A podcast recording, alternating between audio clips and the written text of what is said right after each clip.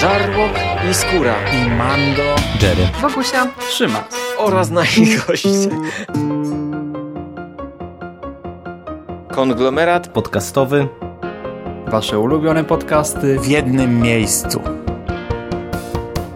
Zapraszamy. Zapraszamy. Zapraszamy. zapraszamy. Zapraszamy.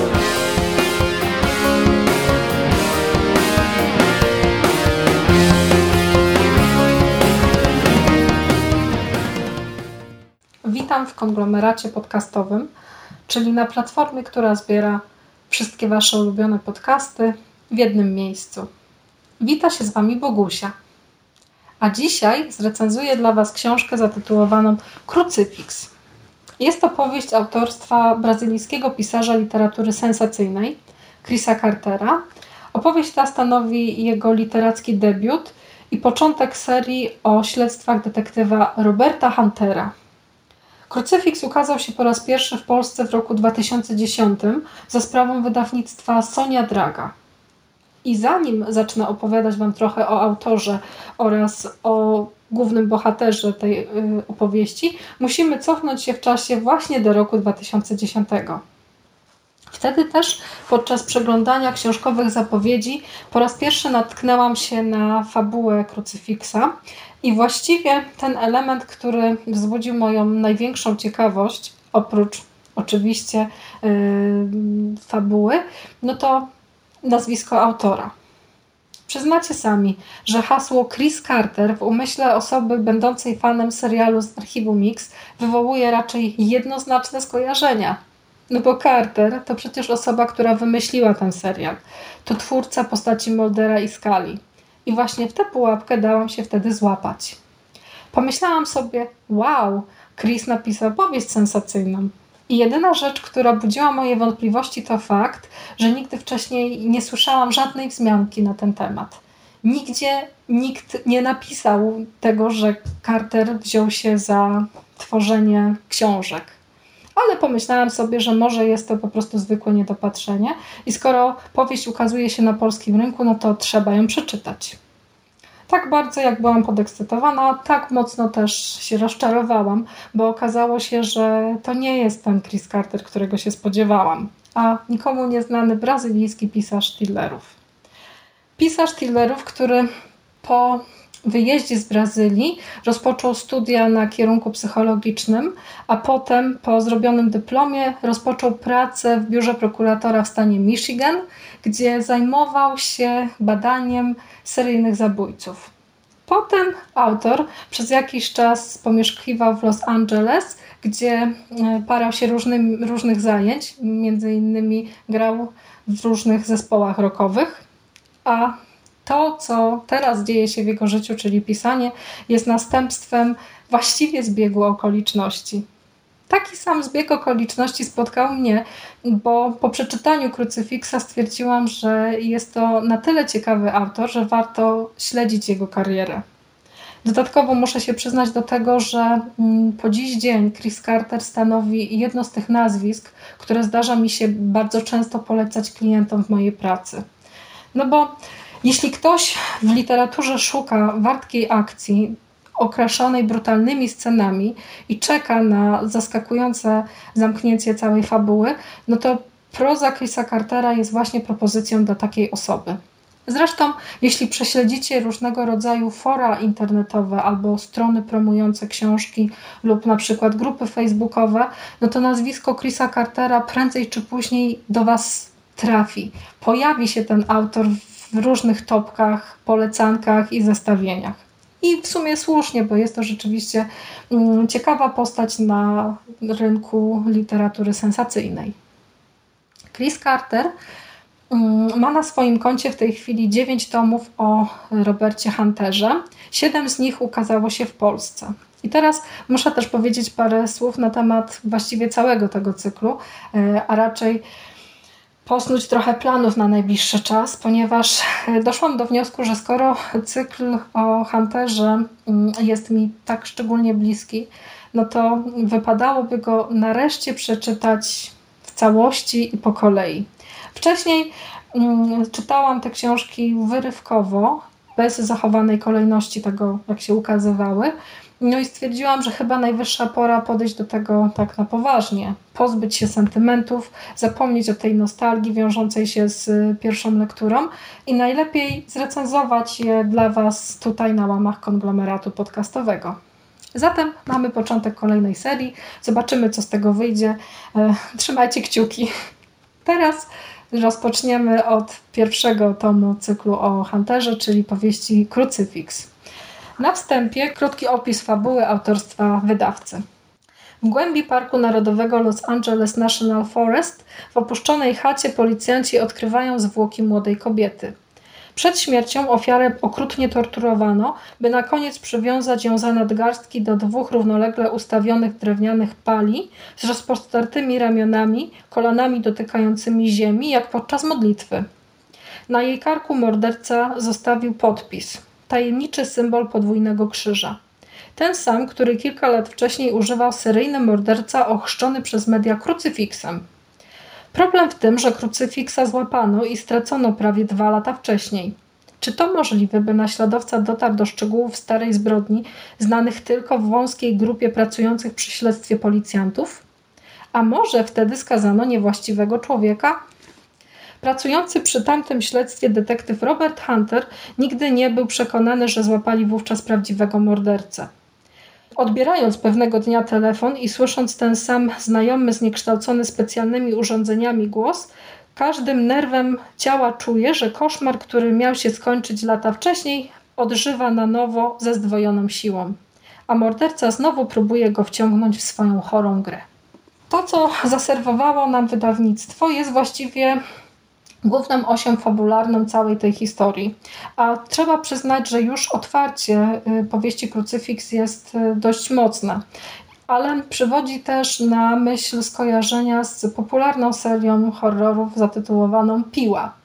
No bo mamy detektywa, który odbiera telefon i słyszy właśnie zniekształcony komputerowo głos mordercy, który zaprasza go do makabrycznej rozgrywki, której stawką jest życie jego nowego partnera, Carlosa Garcia.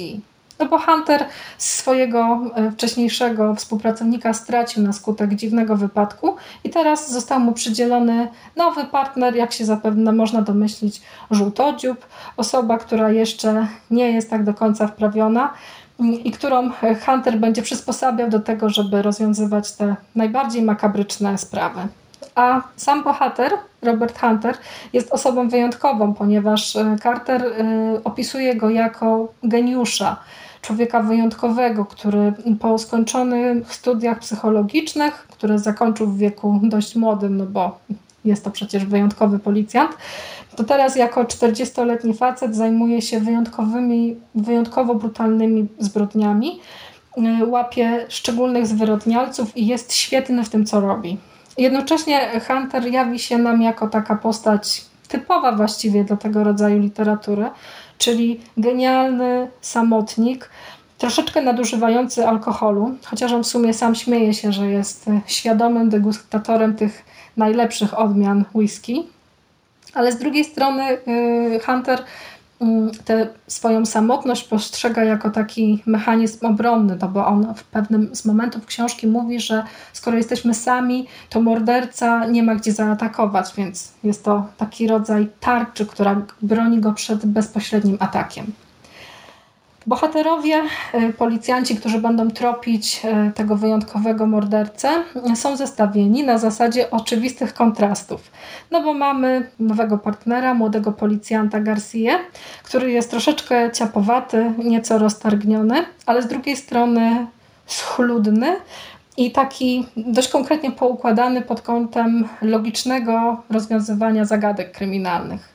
Jest też znawcą y, nowinek technologicznych i potrafi te elementy wykorzystywać w swoim śledztwie. Jest on zestawiony z postacią Roberta Huntera, czyli takiego geniusza, dość niechlujnego faceta, który reprezentuje w tej powieści takie tradycyjne podejście do śledztwa. Jest to stary wyga, który niejedno w swojej pracy już widział. Bazuje on nie na jakichś tam komputerowych urządzeniach, ani na jakichś dziwnych rzeczach, które mm, typują zabójcę, tylko i wyłącznie na swojej intuicji, która w niektórych y, sytuacjach y, go nie zawiodła, więc ma prawo jej ufać. I teraz mamy element typowy właśnie dla y, literatury sensacyjnej, dla formy, którą Chris Carter obrał, no bo mamy tutaj rasowy thriller, który jest oparty na konfrontacji genialnego policjanta z wyjątkowo brutalnym seryjnym zabójcą. Mamy tutaj też takie elementy jak zabawa w dobrego i złego policjanta, które gdzieś tam w tych y, scenach, w których mamy zarówno Garcia, jak i Huntera, no to takie mm, fragmenty się pojawiają, kiedy jeden z nich właśnie próbuje osobę przesłuchiwaną tam troszeczkę nastraszyć, a drugi jest właśnie takim, który załagadza całą sytuację. Elementami, które warto polecić, wspominając o tej książce, są przede wszystkim szybka akcja. Carter rzeczywiście nie daje czytelnikowi wytchnienia, pisze dość sprawnie i fabuła ma charakterystyczny kształt właśnie dla mm, Tidlera, ponieważ są tutaj krótkie rozdziały, które urywane są najczęściej właśnie w najciekawszym momencie. Mimo wszystko, pomimo wad, o których też za chwilę będę mówić, ta historia jest dość e, sprawnie napisana, a ja podczas tej lektury niedawnej, którą mm, odbyłam, e, właściwie to chyba Krucyfiks czytałam już po raz trzeci w sumie, mm, e, no to przyszło mi na myśl, że ta powieść jest takim książkowym odpowiednikiem dobrego filmu sensacyjnego. Bo mamy tutaj wszystkie te elementy, które w takich produkcjach się pojawiają, a Carter umiejętnie potrafi wykorzystywać niektóre schematy i klisze fabularne. Y, mamy brudne miasto, w którym działa bezwzględny zabójca i jednocześnie Carter jest na tyle sprawnym rzemieślnikiem, że potrafi mm, opisywać zbrodnie w sposób szczególny. Ma niesamowitą wyobraźnię, a te obrazy, które odtwarza przed czytelnikiem, są dokładne, pełne zapachów, pełne dźwięków i detali z otoczenia. Czasami miałam takie wrażenie, że Mm, Carter posługuje się taką techniką, e, która przywodzi mi na myśl e, zdjęcia z policyjnych kartotek i to właśnie wydało mi się takie znajome w porównaniu do tych filmów sensacyjnych, których przecież tak dużo się naoglądałam. Poszczególne sceny są jak fotosy i myślę, że Carter jest świadomy tego, co potrafi zrobić dobrze. A to, co wychodzi mu szczególnie y, świetnie, mm, to brutalność, opisy brutalnych przestępstw ma e, dość konkretną wyobraźnię. Potrafi rzeczywiście przyprawić czytelnika o ciarki niepokoju, a sceny, które opisuje są naprawdę no, dość, dość makabryczne. Potrafi zaskoczyć czytelnika i bardzo często zdarza mu się też y, łamać tabu. Y, w krucyfiksie pojawia się na przykład wątek filmów snaf z udziałem dzieci. Nie kojarzę, żeby wcześniej w takiej literaturze gatunkowej, która trafiła do szerszego obiegu, pojawiało się coś równie makabrycznego. Carter potrafi także umiejętnie wykorzystywać elementy gore i te opisy zwłok są rzeczywiście dość przerażające, bo e, mamy tutaj na przykład ofiary, której za życia e, zdjęto e, skórę z twarzy i sposób w jaki policyjny patolog opowiada o tym, co ofiara mogła czuć podczas 16 no, godzin tortur, no to jest rzeczywiście na tyle obrazowe, że możemy przez moment poczuć się na miejscu właśnie tej ofiary. Wszystko zależy też od tego, oczywiście, jak podejdziemy do tej powieści, a trzeba przyznać, że mm, skoro jest to debiut, no to Carterowi niestety nie udało się uniknąć y, błędów. I teraz będę musiała niektóre z nich mu troszeczkę powytykać. Te problemy, które mam z tą fabułą, no to chyba właściwie będzie można odnieść do y, całego cyklu, bo trzeba przyznać, że Carter tworzy swoje opowieści w sposób dość prosty. I jednocześnie wprowadza tutaj takie elementy jak na przykład nienaturalne dialogi, ale to jest to, co mm, jest charakterystyczne dla tego rodzaju literatury, no bo tutaj po prostu akcja ma pędzić, a dialogi są tylko właściwie jakby dodatkiem do tego oczekiwania na kolejny jakiś twist fabularny. Z drugiej strony mamy tutaj jednak sporo mm, fabularnych nielogiczności, których Carterowi nie do końca mogę wybaczyć, bo mm, próżno u niego szukać skomplikowanej i logicznie poprowadzonej intrygi kryminalnej. Mm, tutaj oczywiście zaskoczy Was finał, ale ja mam czasami wrażenie, że on pojawił się znikąd. Cała ta intryga, którą Carter tworzy, ma właściwie służyć jednemu. Ma ona umotywować obecność brutalnych y, scen, y, opisów tortur, no bo ktoś dopuszcza się zbrodni, i właściwie to te powody jego działania są chyba nie do końca istotne. Ta literatura ma spełniać określoną rolę i ma być takim pierwiastkiem właśnie raczej bardziej rozrywkowym ale zagłębiając się w, w tok tej opowieści, no to mm, mam też y, wrażenie, że Carter niestety nie do końca dobrze potrafi budować bohaterów. To znaczy, y, w kreacji głównej postaci Roberta Huntera, no to mm, myślę, że powplatał tam parę fajnych cech, mm, które mają szansę rozwinąć się w późniejszych tomach, y, ale jednocześnie Hunter jest taki dobry, że aż momentami niewiarygodny. Dodatkowo zestawiony właśnie z tym ciapowatym Garcją, no to w niektórych sytuacjach wygląda na pewnego siebie buca. A przecież jeśli mamy kibicować temu dobremu, no to powinien on budzić w nas raczej określone uczucia. A to tutaj jest tak nie do końca oczywiste. Ponadto y, Carter mm, nie potrafi wykorzystać potencjału drzemiącego w postaciach drugoplanowych. Mamy tutaj na przykład w krucyfiksie bohatera, który nosi ksywę D. King. Jest to taki mm, handlarz narkotyków i Alfons, który na własną rękę próbuje mm, dowiedzieć się, co się stało z jedną z jego dziewczyn. Jest to postać na tyle ciekawa, że Carter mógłby wycisnąć z niej jeszcze trochę y, dobrych rzeczy, ale tego nie zrobił. I wydaje mi się, że to mm, wynika po prostu z tego, że jeszcze nie do końca jest pewny swoich możliwości jako pisarza. Jest też w krucyfiksie kilka ciekawych wątków, y, jedynie zasygnalizowanych. Mamy wspomniane też to, jak y, praca przy brutalnych przestępstwach może wpłynąć na życie rodzinne policjantów. No ale niestety Carter, pomimo tego, iż jest zawodu psychologiem i właściwie mógłby się e, w tej sferze dość konkretnie popisać, no to jednak tego nie rozbudowuje. Totalnie nie rozumiem dlaczego. Mógłby tutaj niektóre rzeczy nie tylko rzucić na zasadzie hasła, że o, jest brutalny przestępca, który doprowadza policjanta do e, skrajnych emocji i sprawia, że taka osoba odsuwa się od swojej rodziny, bo nie może sobie poradzić z tym, co widział w pracy, no to zamiast rzucać to właśnie na takiej zasadzie, mógłby też y, przedstawić niektóre rzeczy nieco bardziej subtelnie. Dodatkowo przestępstwo, które Carter wymyślił jest prawie że doskonałe, no bo tutaj mamy przecież y, genialnego policjanta i jednocześnie super przestępcę. No bo tak zawsze jest w tego rodzaju powieściach. Policja nie ma dowodów, ani żadnych poszlak. Zbrodnia jest praktycznie nie do wytropienia. Nikt nic nie widział, nikt nic nie wie. Policjanci sprawiają wrażenie, jakby nie do końca wiedzieli, co mają robić. Błądzą we mgle. A ten końcowy twist i e, ostateczne rozwiązanie całej zagadki jest oparte na przeczuciu. To nie jest książka, która sprawdzi się jako dobra literatura kryminalna.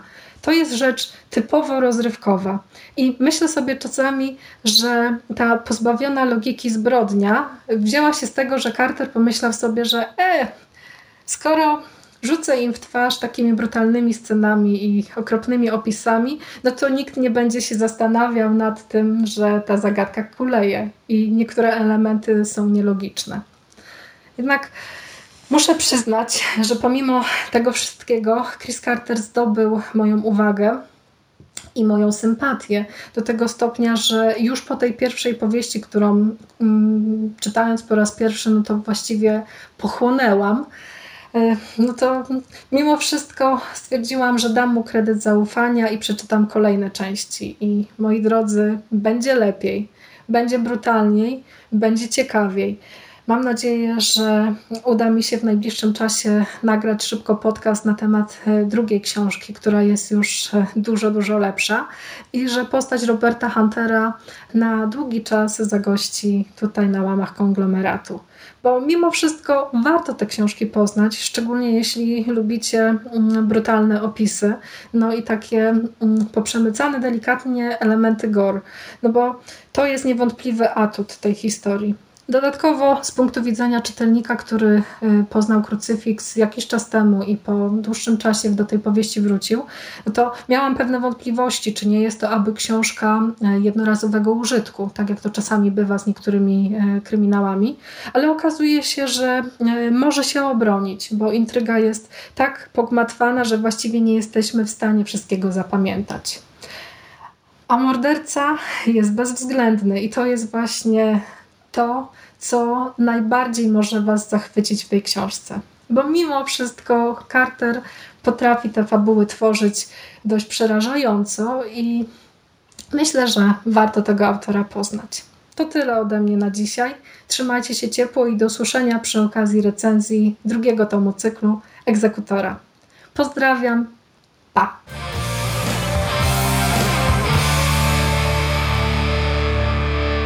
You finished? That's it, man. Game over, man. It's game over. What the fuck are we gonna do now? What are we gonna do? It's over. Nothing is over! Nothing! You just don't turn it off!